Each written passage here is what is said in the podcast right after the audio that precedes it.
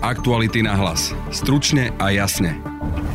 Premiér Igor Matovič sa tento týždeň stretol s odborníkmi za okrúhlym stolom. Ako to dopadlo, síce ešte nevieme, ale minister zdravotníctva Marek Krajčí pre náš podcast uviedol, že sa dohodli na akomsi memorande. To memorandum uh už bolo prediskutované predbežne s jednotlivými zástupcami koaličných strán. Áno, tam je, tam je sada opatrení.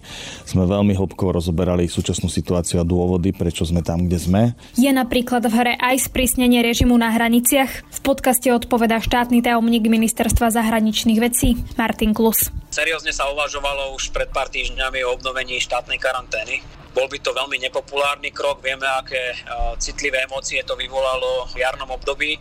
Hlavnou témou však bol summit lídrov a to, že či iné členské krajiny Európskej únie pomôžu Slovensku v súčasnej zlej pandemickej situácii tým, že zapožičajú vakcíny. Viem o tom, že viacerí európsky lídry už e, o tejto téme diskutovali aj vo svojich vlastných e, vládach. Kajtán Kičura, ktorý v minulosti šéfoval štátnym hmotným rezervám, zostáva vo väzbe. Čo je nové v jeho prípade, v podcaste odpovedá investigatívna novinárka Aktualit Laura Kelová. Podľa všetkého si Kajtán Kičura asi nie úplne dobre odstránil všetky informácie z počítačov a z mobilov, pretože policia hovorí, že že obvinený komunikoval s ľuďmi aj zo štátnych hmotných rezerv, aj potom, čo tam už nerobil že komunikoval vlastne a dopredu dával vedieť niektorým ľuďom, ktorí môžu byť dotazovaní zo strany médií. Počúvate podcast Aktuality na hlas. Moje meno je Denisa Hopková. Viacerí odborníci sa v útorok stretli za okrúhlym stolom s premiérom Igorom Matovičom. Zaoberali sa tým, čo ďalej urobiť, aby sa Slovensko dostalo zo zlej epidemiologickej situácie, ktorú tu máme. Útorok však rokovanie neskončilo a prebiehalo aj na ďalší deň. Vyzerá to tak, že odborníci sa s Igorom Matovičom na niečom dohodli, my však výsledok ešte stále nepoznáme. Nám sa však dnes podarilo nakrátko na stretnutie s odborníkmi a na možné nové opatrenia opýtať ministra zdravotníctva Mareka Krajčího. Vypočujte krátky rozhovor. Dohodli sme sa, máme viac menej také nejaké memorandum pripravené. To memorandum už bolo prediskutované predbežne s jednotlivými zástupcami koaličných strán a musí byť schválené na vláde. V momente, ak bude schválené na vláde, to bola aj žiadosť vedcov, aby sme nemiatli ďalej verejnosť a komunikovali sa výsledky toho memoranda alebo tých opatrení do ďalšieho obdobia až schválením vládou. Tá vláda bude až v stredu, alebo možno to plánujete teda skôr? To veľmi bude záležať od pána premiéra, ale ja predpokladám, že bude ešte skôr. No dobre, a to memorandum tam je teda, že čo, nejaké konkrétne opatrenia? Áno, tam je sada opatrení. Sme veľmi hlbkovo rozoberali súčasnú situáciu a dôvody, prečo sme tam, kde sme. A viac menej sa navrhli určité, by som povedal, krízové riešenia, ktoré chceme v ďalšom období veľmi pekne poprosiť, aby sme spoločne dodržiavali a teda verím, že pomôžu. A viete povedať aj niečo konkrétnejšie, že aké krízové riešenia? Veľmi nás prosili veci a my si uvedomujeme, že tá chyba na komunikácii bola z našej strany, že sme dopredu hovorili nejaké veci a spoločnosť je potom naozaj niekedy až metená. Nechal by som to na pána premiéra, ktorý to odkomunikuje. Také zatváranie škôl je v hre? Aj to bolo v hre, aj tvrdý lockdown bol v hre, aj všeličo možné, čo by vás napadlo. Naozaj si zoberte za 3 dní neustálých rozhovorov, čo všetko sme si prešli spolu, aby sme našli tú najlepšiu cestu pre túto krajinu. Nejaké výnimky, že by sa menili? Všetko možné, všetko možné, ale možno poviem, momentálne ten stav je najmä kvôli tomu, že sa že je taká tzv. pandemická únava a ľudia už nedodržujú tie opatrenia ktoré v iných krajinách dobre fungovali, aj kde bola vyššia prevalencia toho britského typu. Tí, čo dodržujú, že to má veľký zmysel, lebo keby nedodržovali, tak to šírenie, ktoré už teraz je komunitné, by bolo oveľa, oveľa horšie a tá situácia by bola úplne nezvládnutelná. Avšak samozrejme my sa musíme vedieť vysporiadať aj s tým, že ľudia už nevládzu a preto to rokovanie bolo aj také dlhé. Čiže nejaké proste sprísnenie opatrení tam proste je, keď hovoríte, že sa musíte vysporiadať s tým, že ľudia nevládzu. Skôr by som povedal, že poprosiť ľudí, aby dodržiavali tie opatrenia, ktoré sú napríklad nastavené. No a ako to chcete dokázať, keď doteraz to nerobili? Že prečo by to začali robiť? To teda nechám na pána premiéra aj na by som povedal, charizme tej komunik- odkomunikovania toho celého. Čo vám teda povedali vedci? Čo sú tie dôvody, že prečo tá situácia je taká zlá? To by som tiež nechal potom na to odkomunikovanie, lebo je to súčasťou toho memoranda. Ešte taká ďalšia diskusia je Sputnik V. Už sa to niekde posunulo. Rozhodli sme sa, že nakúpime Sputnik alebo nie? Nie je to zavrhnutý nápad. A snažíme sa mať čo najlepšie aj zmluvné dojednanie, eventuálne s ruskou stranou, tak, aby sme mohli tú vakcínu samozrejme aj zodpovedne posúdiť. Kedy budeme vedieť, či ju nakupujeme? Pokiaľ nie je všetko jasné, nie je jasné nič. Nie je to definitívne zavrhnutá možnosť a pokiaľ bude výhodná možnosť pre Slovenskú republiku, tak bude môcť byť aj táto vakcína na Slovensku. Aktuality na hlas. Stručne a jasne. Premiér Igor Matovič tento týždeň uviedol, že Slovensko rokuje o zapožičaní vakcín proti covidu. No a vo štvrtok aj dnes prebiehal videosummit lídrov členských krajín Európskej únie, kde sa malo rozoberať napríklad čo s covid certifikátmi. Na čom sa teda zhodli na samite lídrov? Je možné, že členské krajiny požičajú Slovensku vakcíny a je možné, že by sa na Slovensku ešte viac prísnil režim na hraniciach? Rozprávala som sa o tom so štátnym tajomníkom Ministerstva zahraničných vecí Martinom Klusom momentálne nie je také krajiny Európskej únie, kde by e, sa doslova mohlo že rozdávať vakcínami. Každý e, čaká na to, kedy tie vakcíny prídu v takých objemoch, ako boli pôvodne avizované. Je ale fakt, že Slovensko a pravdepodobne sa dá do tejto skupiny zarátať aj Česko sú na tom v e, počte e, novonakazených alebo úmrtí e, najhoršie. Z tohto dôvodu sa aj náš pán premiér obrátil v rozhovore s Uršulou von der Leyen s možnosťou, že by nám niektoré členské štáty mohli na pár týždňov požičať vakcíny, ktoré momentálne možno ani nevedia využiť. My by sme samozrejme tie isté objemy týmto členským krajinám vrátili. Táto myšlienka sa prerokúvala aj na Rade pre všeobecné záležitosti. Môžem potvrdiť, že sa otvorila aj v rámci samitu lídrov, ktorý sa skončil len pred pár hodinami a je tu minimálne vôľa o, o tejto téme diskutovať. V tejto chvíli teda nevieme, či nám niekto vôbec uh, tieto vakcíny zapožičia. A je to založené len na nejakom prejave solidarity ktorejkoľvek členskej krajiny. Samotná komisia nedisponuje žiadnymi vakcínami, čiže akékoľvek množstva, ktoré by mohli byť prednostne dodané na Slovensko alebo do Česka a potom po pár týždňoch tých istých objemoch vrátené do inej členskej krajiny, to musí byť dohodnuté na úrovni členských krajín. Budete musieť teda dohodnúť s inými krajinami, že či by to bolo možné. My sme už ten mechanizmus v podstate spustili a teraz čakáme, či príde reakcia a keď tak aká. A ak bude pozitívna, tak uh, môžeme sa uh, potom veľmi konkrétne rozprávať napríklad o nastavení logistiky. Úplne úprimne vám poviem, že uh, u nás na rezorte zarezonovala táto myšlienka aj kvôli tomu, lebo sme mali možnosť čítať o tom, že sú členské krajiny, nebudem ich menovať, kde momentálne len prebieha informačná kampaň o očkovaní niektorými konkrétnymi očkovacími látkami, ktoré sú v tejto chvíli nevyužité využité a my si vieme predstaviť, že sme ich vedeli veľmi efektívne využiť hneď a potom by sme ich eh, po zbehnutí tejto informačnej kampane dotyčným členským krajinám vedeli vrátiť. Ale ako by to fungovalo, že by, by sme im to mohli vrátiť, ak my by sme použili tie ich dávky a vieme, že z tej Európskej únie tie proste vakcíny meškajú? Oni síce meškajú, ale prichádzajú a je tu čoraz uchopiteľnejší prísľub, že hlavne v tom druhom štvrť roku, to znamená od 1. apríla vyššie, bude tých vakcín podstatne viac. My sa spoliehame na to, že za ten mesiac by sme dostatočný počet tých vakcín, ktoré musíme vrátiť, nazhromaždili a vracali by sme ich smerom do tých krajín, ktoré nám za ten čas tie vakcíny požičali. Nakoľko je naozaj reálne, že by vôbec nejaká krajina sa v tejto chvíli, keď všetci sa chcú očkovať, všetci chcú proste, aby tá pandémia skončila čím skôr.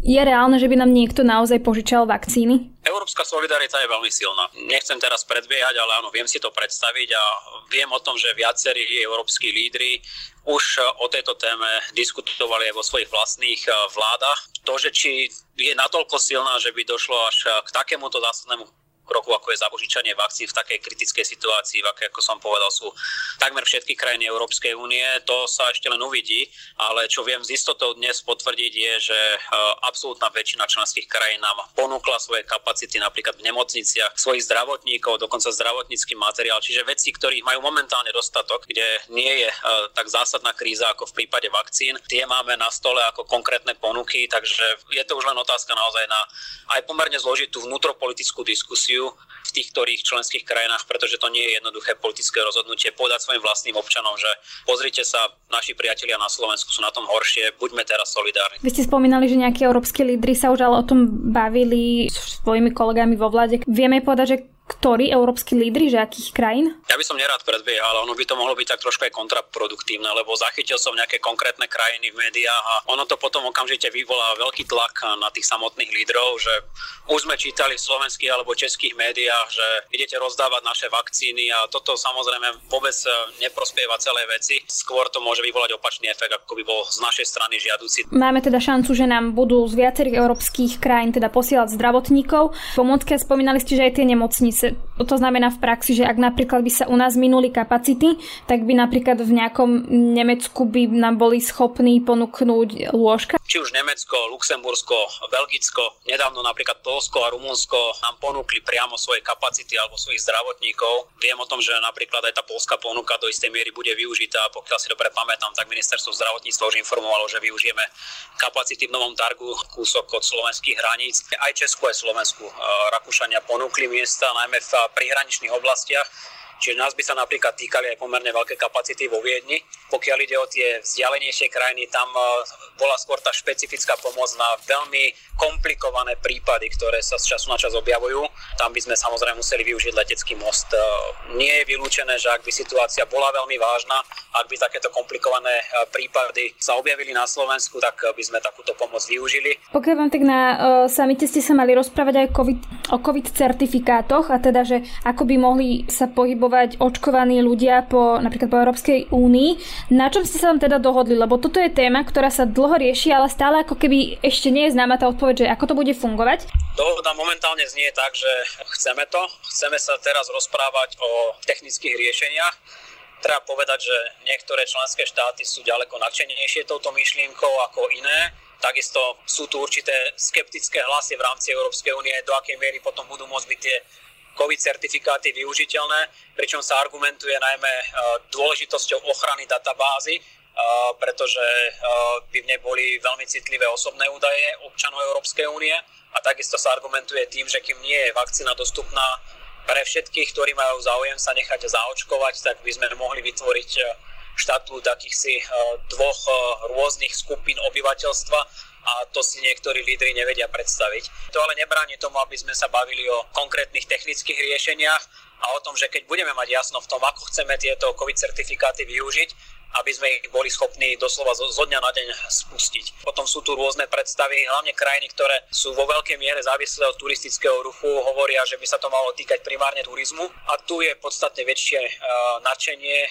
v rámci takmer všetkých členských štátov Európskej únie. Menšie nadšenie už uh, panuje napríklad pri úvahách, že by tie COVID certifikáty mohli byť využívané aj smerom dovnútra. To znamená, že tí, ktorí by mali za sebou očkovanie, ale my tvrdíme, že by to nemalo byť len o očkovaní, ale aj o negatívnom testovaní a prípadne od tých, eh, ktorí už eh, COVID-19 s určitou mierou imunity prekonali. Tí by mohli potom využívať aj napríklad služby, ktoré sú momentálne v absolútnej väčšine členských štátov pozastavené. Inak povedané, že s takýmto COVID certifikátom by ste mohli ísť eh, do kina, do divadla alebo do reštaurácie. To mi príde ako dve veci. Jedna je, že tá celoeurópska, že napríklad keby som mala COVID certifikát, tak keď ste hovorili o tom turizme, to znamená, že by som proste zaočkovaná bez problémov napríklad mohla vycestovať v lete do Grécka. To je tá debata. Tak, to je to myslené. A to, to dovnútra, toto by bolo na rozhodnutie našej vlády. Ako budeme k tomu pristupovať? Áno, tak toto je, ale zase na druhej strane všetci sme občanmi Európskej únie a využívame fungovanie jednotného európskeho trhu a pre kolegov z ktorejkoľvek členskej krajiny môže byť ťažko predstaviteľné, že aj ich občania na území Slovenska by boli vlastne v dvoch kategóriách, to znamená, že jedni môžu využívať e, služby a ísť do reštaurácie a druhí nemôžu. Sa aktívne začína diskutovať aj na území Európskej únie o krajinách, ktoré už pokročili v očkovaní. Budem veľmi konkrétny napríklad o Izraeli, e, ktorý sa obrátil na európske e, krajiny s tým, že chce občanom, ktorí budú zaočkovaní, poskytnúť niečo, čo oni volajú zelený pas a či sme ochotní akceptovať takýto zelený pás, e, aby ich občania mohli začať cestovať po Európskej únii už v pomerne krátkom čase, keďže tam tá miera zaočkovania je pomerne vysoká. To otváranie sa smerom k vonkajšiemu svetu by malo byť koordinované, nemalo by byť ponechané len na jednotlivých členských štátov, obzvlášť keď sú súčasťou jedného šengenského priestoru. A zároveň viacerí lídry si dali požiadavku, že OK, sme tomu pozitívne naklonení, ale o to viacej veríme, že nám zase Izrael na oplátku dá k dispozícii veľmi detailné analytické informácie o tom, čo už zistili. Napríklad o tom, do akej miery tí, ktorí sú zaočkovaní, ďalej prenášajú vírus, alebo do akej miery tie vakcíny, ktoré v Izraeli použili, sú efektívne voči mutáciám. Toto by sme veľmi radi vedeli vopred, ako sa uvoľníme voči občanom Izraela, ktorí budú mať takýto zelený pas. Potom sa hovorí ešte o mutáciách, ktoré teda môžu prichádzať. Vieme, že v Česku bol potvrdený juhoafrický variant. Rieši sa nejaké uzatváranie hraníc? Tu treba rozlišovať Uzatvorenie hraníc je asi niečo, čo si vieme v tejto chvíli predstaviť e, napríklad v Maďarsku, ale je to jediná krajina Európskej únie, ktorá sa de facto uzavrela od 1. septembra. Napriek tomu je otvorená smerom k tranzitu a smerom k nákladnej doprave. My na Slovensku by sme sa nemali uberať touto cestou. Myslím si, že na tomto panuje politická zhoda. E, čo sa ale môžeme veľmi otvorene rozprávať aj v súvislosti s mutáciami, to je prísňovanie samotného hraničného režimu a toto sa vo veľkej miere už e, udialo na Slovensku a nedá sa vylúčiť, že sa to udeje e, ešte vo výraznejšej miere v priebehu najbližších dní. Nakoniec e, aj o tom mala rokovať vláda a osobitne najmä pán premiér s odborníkmi v posledných dňoch na úrade vlády. Keď, no, ešte, ako by sa mohol sprísniť napríklad ten režim na hraniciach?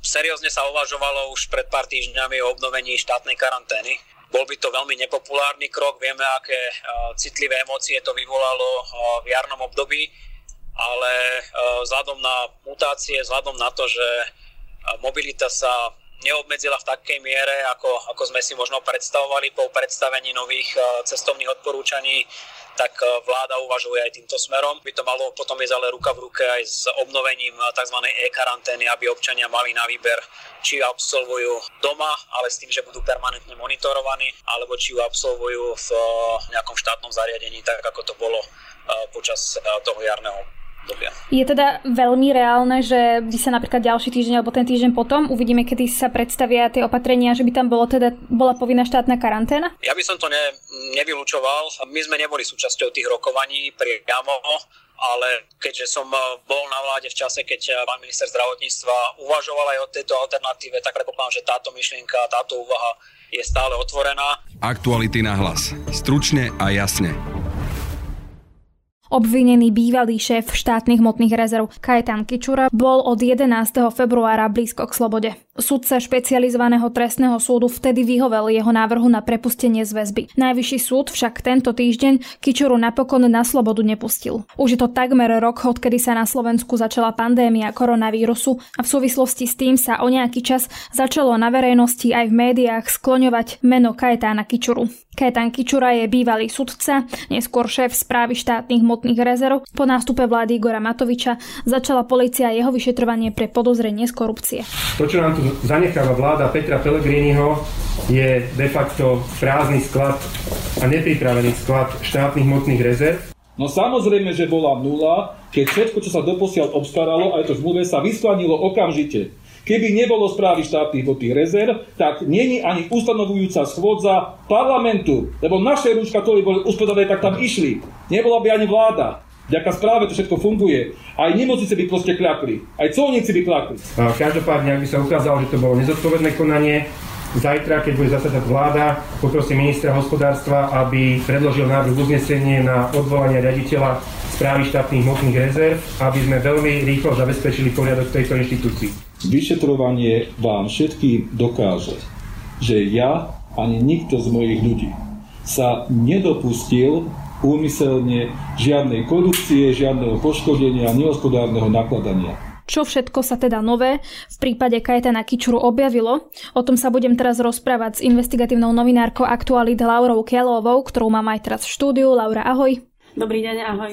Ešte predtým, ako si povieme tie najnovšie veci, možno si pripomeňme, že ako sa to celé začalo. No to je teda takmer rok, odkedy sa meno Kajetan Kičura stalo na Slovensku pomerne známe tie sklady, aspoň podľa teda kritikov a vtedajšej opozície, dnešnej koalície, boli prázdne. Či boli naozaj prázdne, alebo tam nejakých pár rúšok bolo, alebo tak to dnes nevieme. Je ale fér povedať, že v tom čase s nákupom zdravotníckého materiálu mali problém viaceré krajiny, pretože tá pandémia bola nepredvídateľná, nebol na to v podstate nikto pripravený, takže, takže je fér povedať, že, že zháňali sa vtedy zdravotnícke materiály veľmi ťažko. Potom prišli teda začiatky premiéra Igora Matoviča, v tých prvých dňoch prišiel na štátne hmotné rezervy. Tam teda už prišlo také kolo tlačoviek jeho a potom Kajeta na Kičuru. A hneď vyplavila taká tá, neviem, čo môžem povedať, že kauza, ale proste zrazu také pochybnosti o testoch. Pripomeňme si, že ako to bolo. Vieš, čo kauzy to pokojne môžeme nazvať, ale ja by som to skôr nazvala ako kauzy, ktoré e, boli kauzami pre tie nenormálne vysoké ceny, respektíve pre spôsob obstarávania toho zdravotníckého materiálu. Poviem príklad, že, že jednoducho v centrálnom registri zmluv, ktorý je bežne novinármi veľmi často sledovaný, tak práve v tom období e, na začiatku pandémie tam začali pribúdať také rôzne zmluvy s firmami, ktoré dovtedy nikto nepoznal, ktoré boli buď len čerstvo založené, alebo nemali nejaké extra veľké tržby a zrazu to boli proste 11, 20, 30 miliónové zmluvy na nákup zdravotníckého materiálu.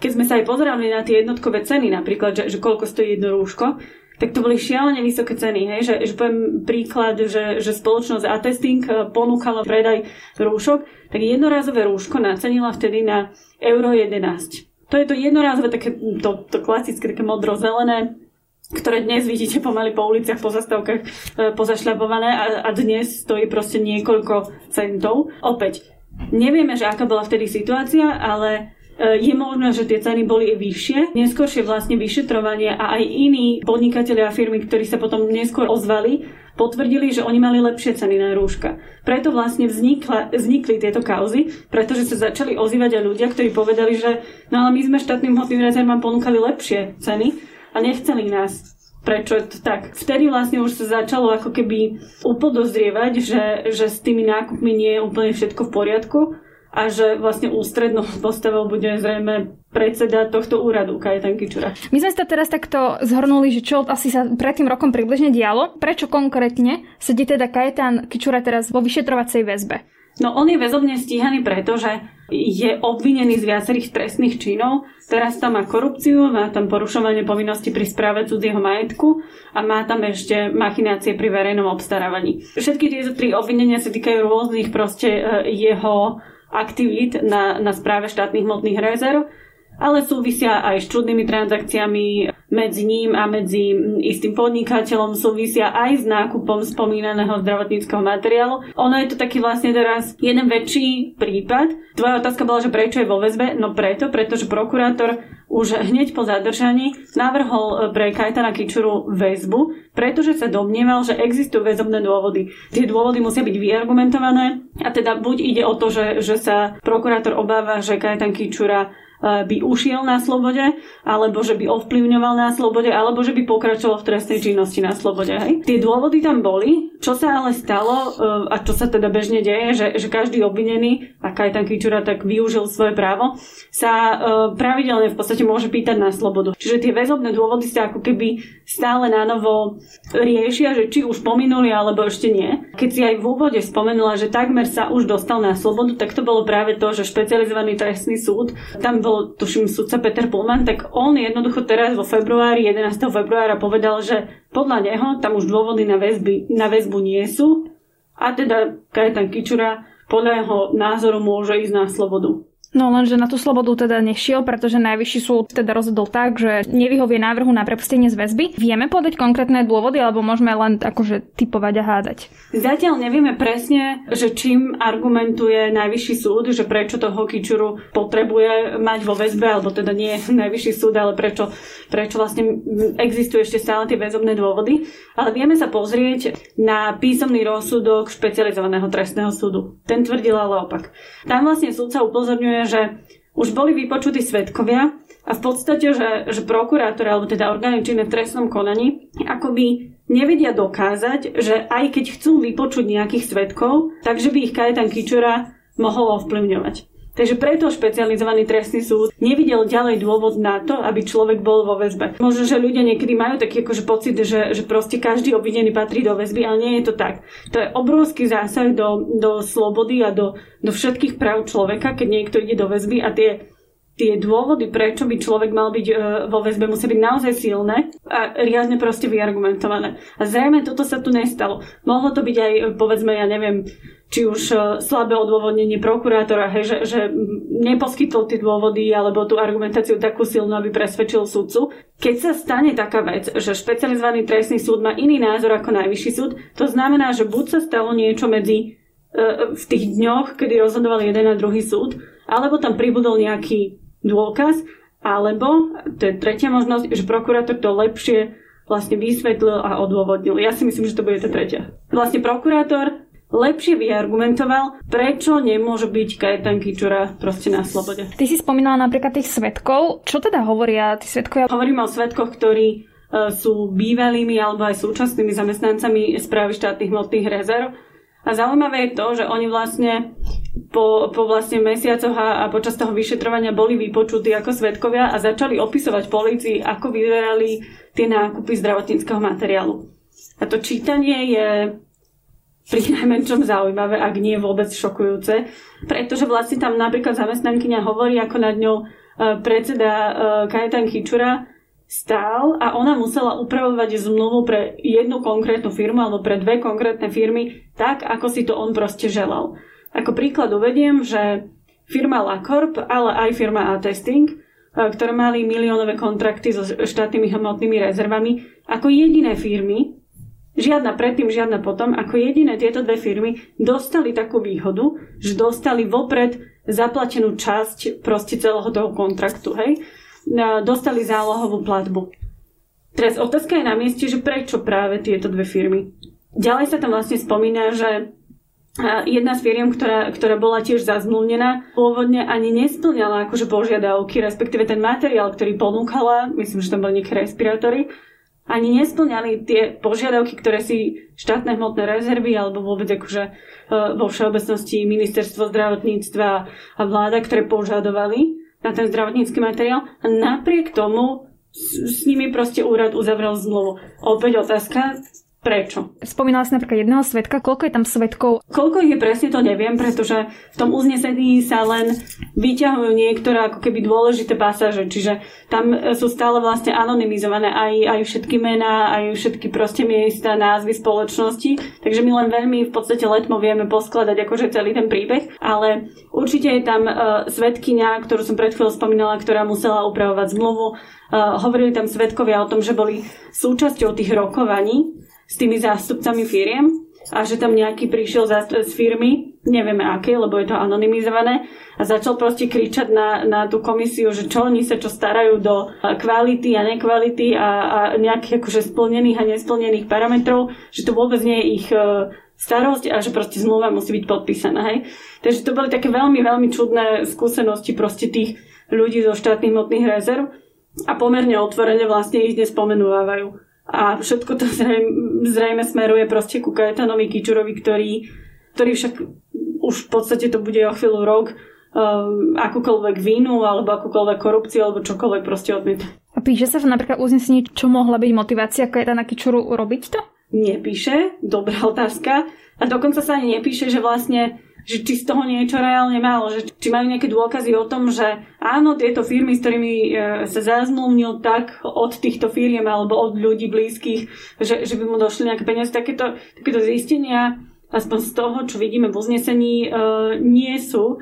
Dokonca čo som spomínala na úvod, že Kajetan Kičura je obvinený aj z korupcie, tak, e, tak prokurátor priznáva, že priamy dôkaz o korupcii zatiaľ tiež e, očeteka nemajú. Ty si spomínala, že Kičura popiera vinu, ale ako vníma napríklad to, že teda je rok vo väzbe, teda asi nie celý rok, teda lebo sklonuje sa na Slovensku politický väzni a podobne.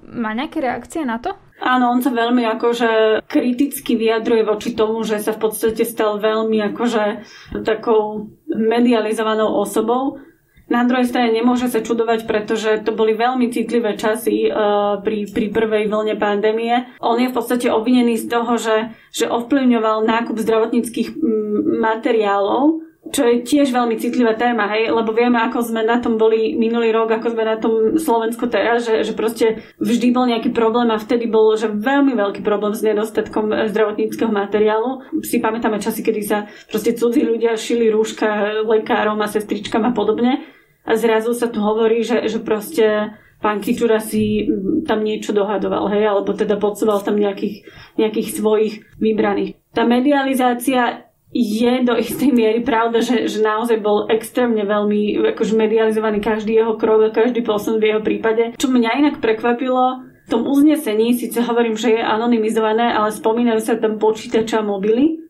Podľa všetkého si Kajetan Kičura asi nie úplne dobre odstránil všetky informácie z počítačov a z mobilov, pretože policia hovorí, že, že obvinený komunikoval s ľuďmi aj zo štátnych hmotných rezerv, aj po tom, čo tam už nerobil, že komunikoval vlastne a dopredu dával vedieť niektorým ľuďom, ktorí môžu byť dotazovaní zo strany médií a podobne. Čiže E, policia vlastne naznačuje, že, že to kolúzne správanie mohlo byť už aj v čase, keď už on nebol na štátnych hmotných rezervách. A, a teraz akože analýzy ešte bližšie ukážu, že, že čo všetko mal v tom mobile, s kým sa všetkým stretával. Najvyšší súd teda rozhodol, že Kičura ostáva vo väzbe. Čo teda bude nasledovať ďalej? Ďalej sa proste bude vyšetrovať. E, musíme ale teda pamätať na to, že v tej väzbe nemôžu byť do nekonečna. Takže aj Polícia a prokuratúra sa veľmi musia snažiť, aj napriek tomu, že je pandémia, že sú naozaj ťažké niekedy tie výsluchy, lebo raz ochoruje jeden, raz ochoruje druhý, raz je tretí v karanténe. Oni vlastne majú čo najrychlejšie a čo najdôslednejšie vyšetrovať tento prípad a na konci vyšetrovateľ vlastne navrhne, že treba podať obžalobu, prokuratúru ju potom ak teda bude súhlasiť, napíše, podajú na súd, no a súd ju, keď ju príjme, tak začína vlastne súdny proces. Neviem si vôbec odhadnúť, zatiaľ sme rok od tohto celého, neviem vôbec odhadnúť, že, že či to bude tento rok alebo začiatkom budúceho roka, ale ale určite policia proste nemôže spať na Vavrínoch, ale, ale musí jednoducho vyšetrovať a keď nie sú tie dôvody na podanie obžaloby, tak jednoducho musí zrušiť obvinenia nevinného kičuru prepustiť. No a to je z dnešného podcastu všetko. Ak radi počúvate naše podcasty, môžete si vypočuť náš ranný podcast, v ktorom nájdete rozhovor s ministrom vnútra Romanom Mikulcom, ale napríklad aj náš nový podcast Európa, v ktorom sa rozprávame o tom, ako sa Európska únia pozerá na to, že by Slovensko mohlo nakúpiť Sputnik V a zajtra tam napríklad nájdete náš víkendový podcast Múzeum. Na dnešnom podcaste spolupracovali Adam Oleš a Matej Ohrablo. Pekný zvyšok dňa a tiež pekný víkend želá Denisa Hopková. Aktuality na hlas. Stručne a jasne.